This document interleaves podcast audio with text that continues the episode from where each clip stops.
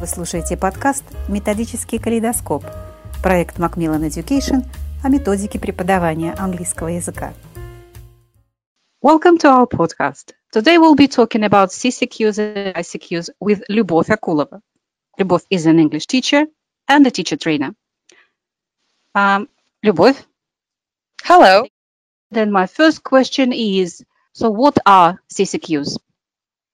Well, CCQs is an abbreviation for concept checking questions, and they are questions that we as teachers use to check that learners have understood the meaning of a piece of grammar, an item of vocabulary, or a functional expression.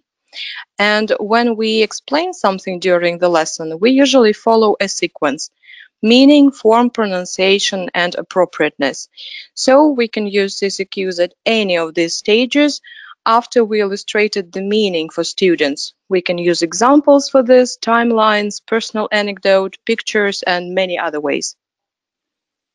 And why do we ask concept check questions? So what are the basic um, reasons for the teacher and for the learner to ask them? Well, first of all, they are an efficient and effective way to check that learners have understood something. And uh, as we all know, the question, do you understand, is a meaningless question because students will say yes in any way and you, it will not get you anywhere. Uh, and by asking these questions, you can also see what problems students have and what was unclear from your explanation. And another reason for using CCQs is that they are, um, I would say, universal. So once you do them for some specific topic, you can reuse them. And once you grasp the um, idea how to make these questions, you can use them on the go, even without planning them. And um, we as teachers have the goal to increase student talking time and reduce teacher talking time at the lesson. And instead of giving some lengthy explanations that bore students, we can use CCQs and it reduces the time of teacher talking. And um, students don't have to sit quietly and they are engaged in this uh, process of constructing the meaning of target language. And finally, when teachers plan their lessons and they think about what CCQs they will ask, it helps to raise uh, language awareness for the teachers themselves. They start to get uh, deeper in the meaning of the target language they want to choose and to teach. And when should teachers prepare CCQs? Uh, well, of course, they should prepare them when they plan a lesson and when they think about target language. And I would say it's a good idea to write down all CCQs for the target language that you want to ask. And maybe you will not ask them all, but at least you are prepared for anything. And when you get better at asking CCQs, you can uh, make them instantly and spontaneously during the lesson for any emerging language, from the text, from the listening, from other students' answers. And how many concept questions should you ask? One, two, or probably more? Well, during the lesson, of course, it depends on how much new concepts you introduce. But for one concept, uh, somewhere between one and five. And you have to be careful. If you ask more, it means that either your questions are irrelevant or unnecessary, or you should go step, one step back and explain to students one more time.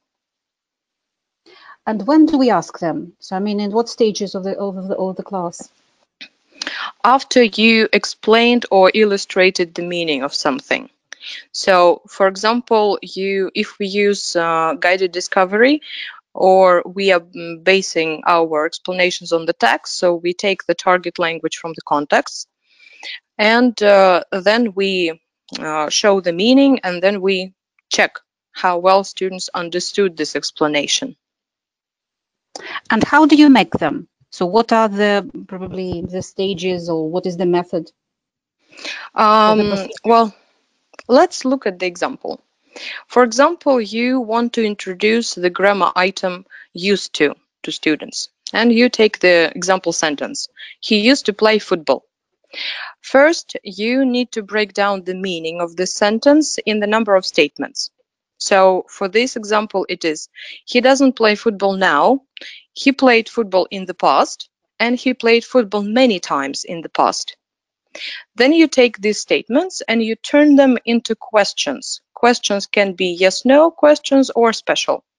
For example, does he play football now? No. Uh, did he play football in the past? Yes, he did. And did he play it once or did he do it many times? And he did it many times. And uh, I now uh, said also students' answers. So when you plan a lesson, you should also write down um, correct students' answers. And when you hear the incorrect answer, it means that uh, you have to do some more work. And um, what teachers should be careful about is that the language of the CCQ should be simpler than the language being checked. So um, don't use um, over complex vocabulary or uh, super difficult grammar. And be careful not to use the item in the concept checking question. So for our example, he used to play football. Uh, don't ask a question, did he used to play football? Because the uh, answer yes is obvious, but it doesn't show you anything. So students can answer this intuitively or even as a guess. And what about using CCQs for vocabulary? Because the example that you've just given was about the, um, introducing the grammar structure or checking the concept of grammar. So how about vocabulary? So the procedure is the same. The best way for a teacher is to look at an English-English dictionary, take the meaning of the word from there. Again, you make statements and then you make questions from these statements. For example, the word body lotion. So it's a creamy substance that we put on our body to protect the skin and sometimes to smell nice. So CCQs can be like this. Do we put it on our body or face? Is it liquid or solid? Does it smell nice? And also in the sphere of vocabulary, we can include functional language. So like semi-fixed or fixed expressions like, could you open the door for me, please? Yes, and we want uh, to introduce this phrase uh, to students. And here we can check the meaning or appropriateness register. So we can ask, is it an order or a request? Request. Am I being polite or impolite? Well, we are polite. And here the word could, does it mean past tense or is it just a polite form? Um, so, and um, are there any other situations that when we use CCQs in our classes, because we've talked about pre-teaching vocabulary, for example, in reading or listening, or in any stage of clarification, in what mm-hmm. other situations can teachers use CCQs? Uh, also, um, many teachers and students suffer from false friends because uh, some words in English sound or are written like Russian words, and students often confuse them. So, this is a good way to point out to students that actually these words mean different things. For example, the word sympathy, students always think that it is sympatia in Russian.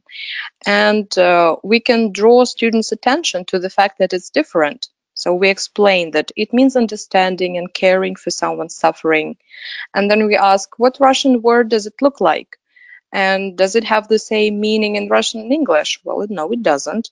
And what is the word, uh, what is the synonym for sympathy? And students can say, well, it's like being sorry or feeling pity for somebody. And it uh, helps students remember the difference. Дополнительные материалы по этой теме вы можете получить по ссылке в описании подкаста. Uh, is it always best to use concept questions? Mm, can't I just tell them the meaning? For example, during the class, the students ask, what does this word mean? So isn't it simpler just to give them the meaning without asking CCQs?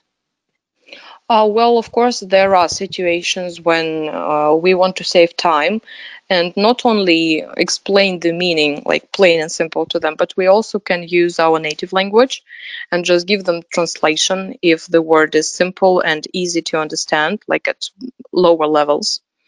Uh, but there are some words uh, who don't have equivalents in Russian, and there is also some grammar that uh, we don't use in Russian. For example, there is there are. It's always uh, of some difficulty for Russian-speaking students. So in these situations, we can explain first the meaning and then check the understanding to help students grasp the difference. We can even ask uh, CCQs to show them the difference uh, between Russian and language. But of course, teachers shouldn't uh, abandon such ways of explaining meaning as just miming or showing pictures or asking students to match the words with their meaning.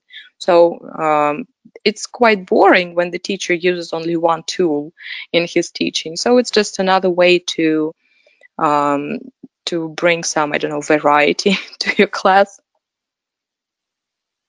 Okay, Luba, and how long did it take you to be, um, I mean, to ask good CCQ's questions? Uh, well, I was taught how to do it during my CELTA course. So during, so what, eight teaching practices, I prepared these CCQs. I used them at the lesson, not always successfully. I got feedback from the tutor, and then I started implementing it in my everyday teaching, not uh, not as a trainee, uh, but uh, at my job. Uh, so probably like eight weeks of practice, and then you start making good CCQs, uh, and of course they repeat. They are repeated in the class because the topics are repeated. Yeah, yeah but there are so many benefits. So um, if you haven't tried it i mean our, our, listeners so please do. So there are there are good basic reasons um, for implementing them into the into your class. And now let's talk about icqs so what are the ways of giving instructions? And um, so why should we ask icqs uh, of course, as CCQs, ICQs, instruction checking questions are not the only way to give instructions. Um, the teachers can mime the instructions like listen, you point to your ear, write, you imitate the writing process with your hand or open the book. Uh, also, we can demonstrate the task either alone or with some student, or we ask a couple of students to show how to do the exercise. Uh, we should always use uh, short and simple sentences and go step by step. Uh, also, when we ask students to do an example, uh, to do an exercise in a book, for example, we can ask somebody to answer um, the first question or to make the first sentence. Or another way, we can ask students to read the instructions in the student books, and then we can ask ICQs to check how well they understood what they are supposed to do. And why ask instruction checking questions? Well, as we all know, there is always a student who didn't listen, or students got distracted when you were giving instructions. And uh, it's always stressful for both uh, teacher and students when this happens because teachers get annoyed, like, how many times do I have to repeat myself? And students uh, are at a loss like what is expected of them. So we just don't let the situations to happen because we shouldn't expect them to grasp our every word at every minute of the lesson. So when you ask ccqs you ask the whole group and uh, students who didn't understand what to do. They just listen to the classmates and uh, they don't feel so stressed. And you check that everybody will be doing what they are supposed to do. Uh, what cues to ask and how to make them? Uh, well the procedure is like um, with uh, concept checking questions. You can ask yes no questions or special they should be short and simple, and they shouldn't be ridiculous. Um, and, um, when students of a ridiculous question. Uh, for example, you're preparing to listen, yes, and you already checked the sound. You ask students if they listen well, uh, if they hear everything okay or not, and then you ask, "So, are we listening or speaking?" and they're like, "Well, duh, we are listening." Okay, and can you give uh, an example of um, ICQ, ICQs? Uh, well, let's uh, imagine that we want our students to speak uh, in pairs, discuss something, and at the end find out what they have in common with each other. And the instructions for this task uh, can be quite lengthy, but we want to avoid that. So let's go step by step. Uh, the first part of this task is to prepare answers to the questions. So uh, we say to the students, please open your copybooks and answer the questions from exercise 3A. You have five minutes. And then you can ask ICQs, like, where are the questions? First of all, they are in exercise 3A. How many questions do you have to answer? Let's say there are five. And are you speaking or writing? We are writing. And how much time do you have? Five minutes. So you give students five minutes, they do all this, and they are ready to speak. And then we say, now work in pairs, ask and answer questions, make notes, and find something in common. And then the ICQs are the following. Are you working in pairs or groups? And do you have to remember students' answers? And what will we do after you finish speaking? And we will share what you have in common. Uh, can you recommend um, any books probably about CCQs and ICQs or any articles? Uh, well, I found uh, a book which is quite useful for CCQs. It is called Concept Questions and Timelines. It's written by Graham Workman.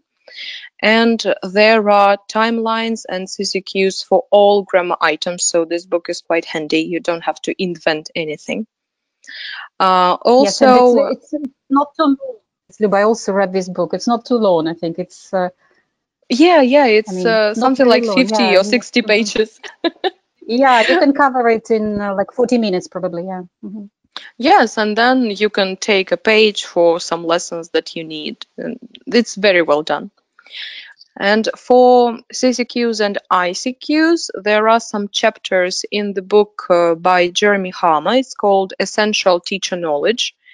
And this book also includes a DVD, so you can watch uh, lessons there and see how it's used in real classroom. And speaking of uh, watching the lessons, well, apart from going to your colleagues' lessons, there are also many lessons on YouTube and uh, you can observe it and note down note uh, down how the teacher gives instructions how they present new grammar vocabulary and how they check students understanding. And the last step is to plan ccqs and icqs for your lesson use it and after the lesson reflect on what worked and what could be improved for the next lessons. So thank you Lyubov Thank you very much for inviting me and good luck to all the teachers. Вы слушали подкаст «Методический калейдоскоп» проект Macmillan Education о методике преподавания английского языка. Дополнительные материалы по этой теме вы можете получить по ссылке в описании подкаста –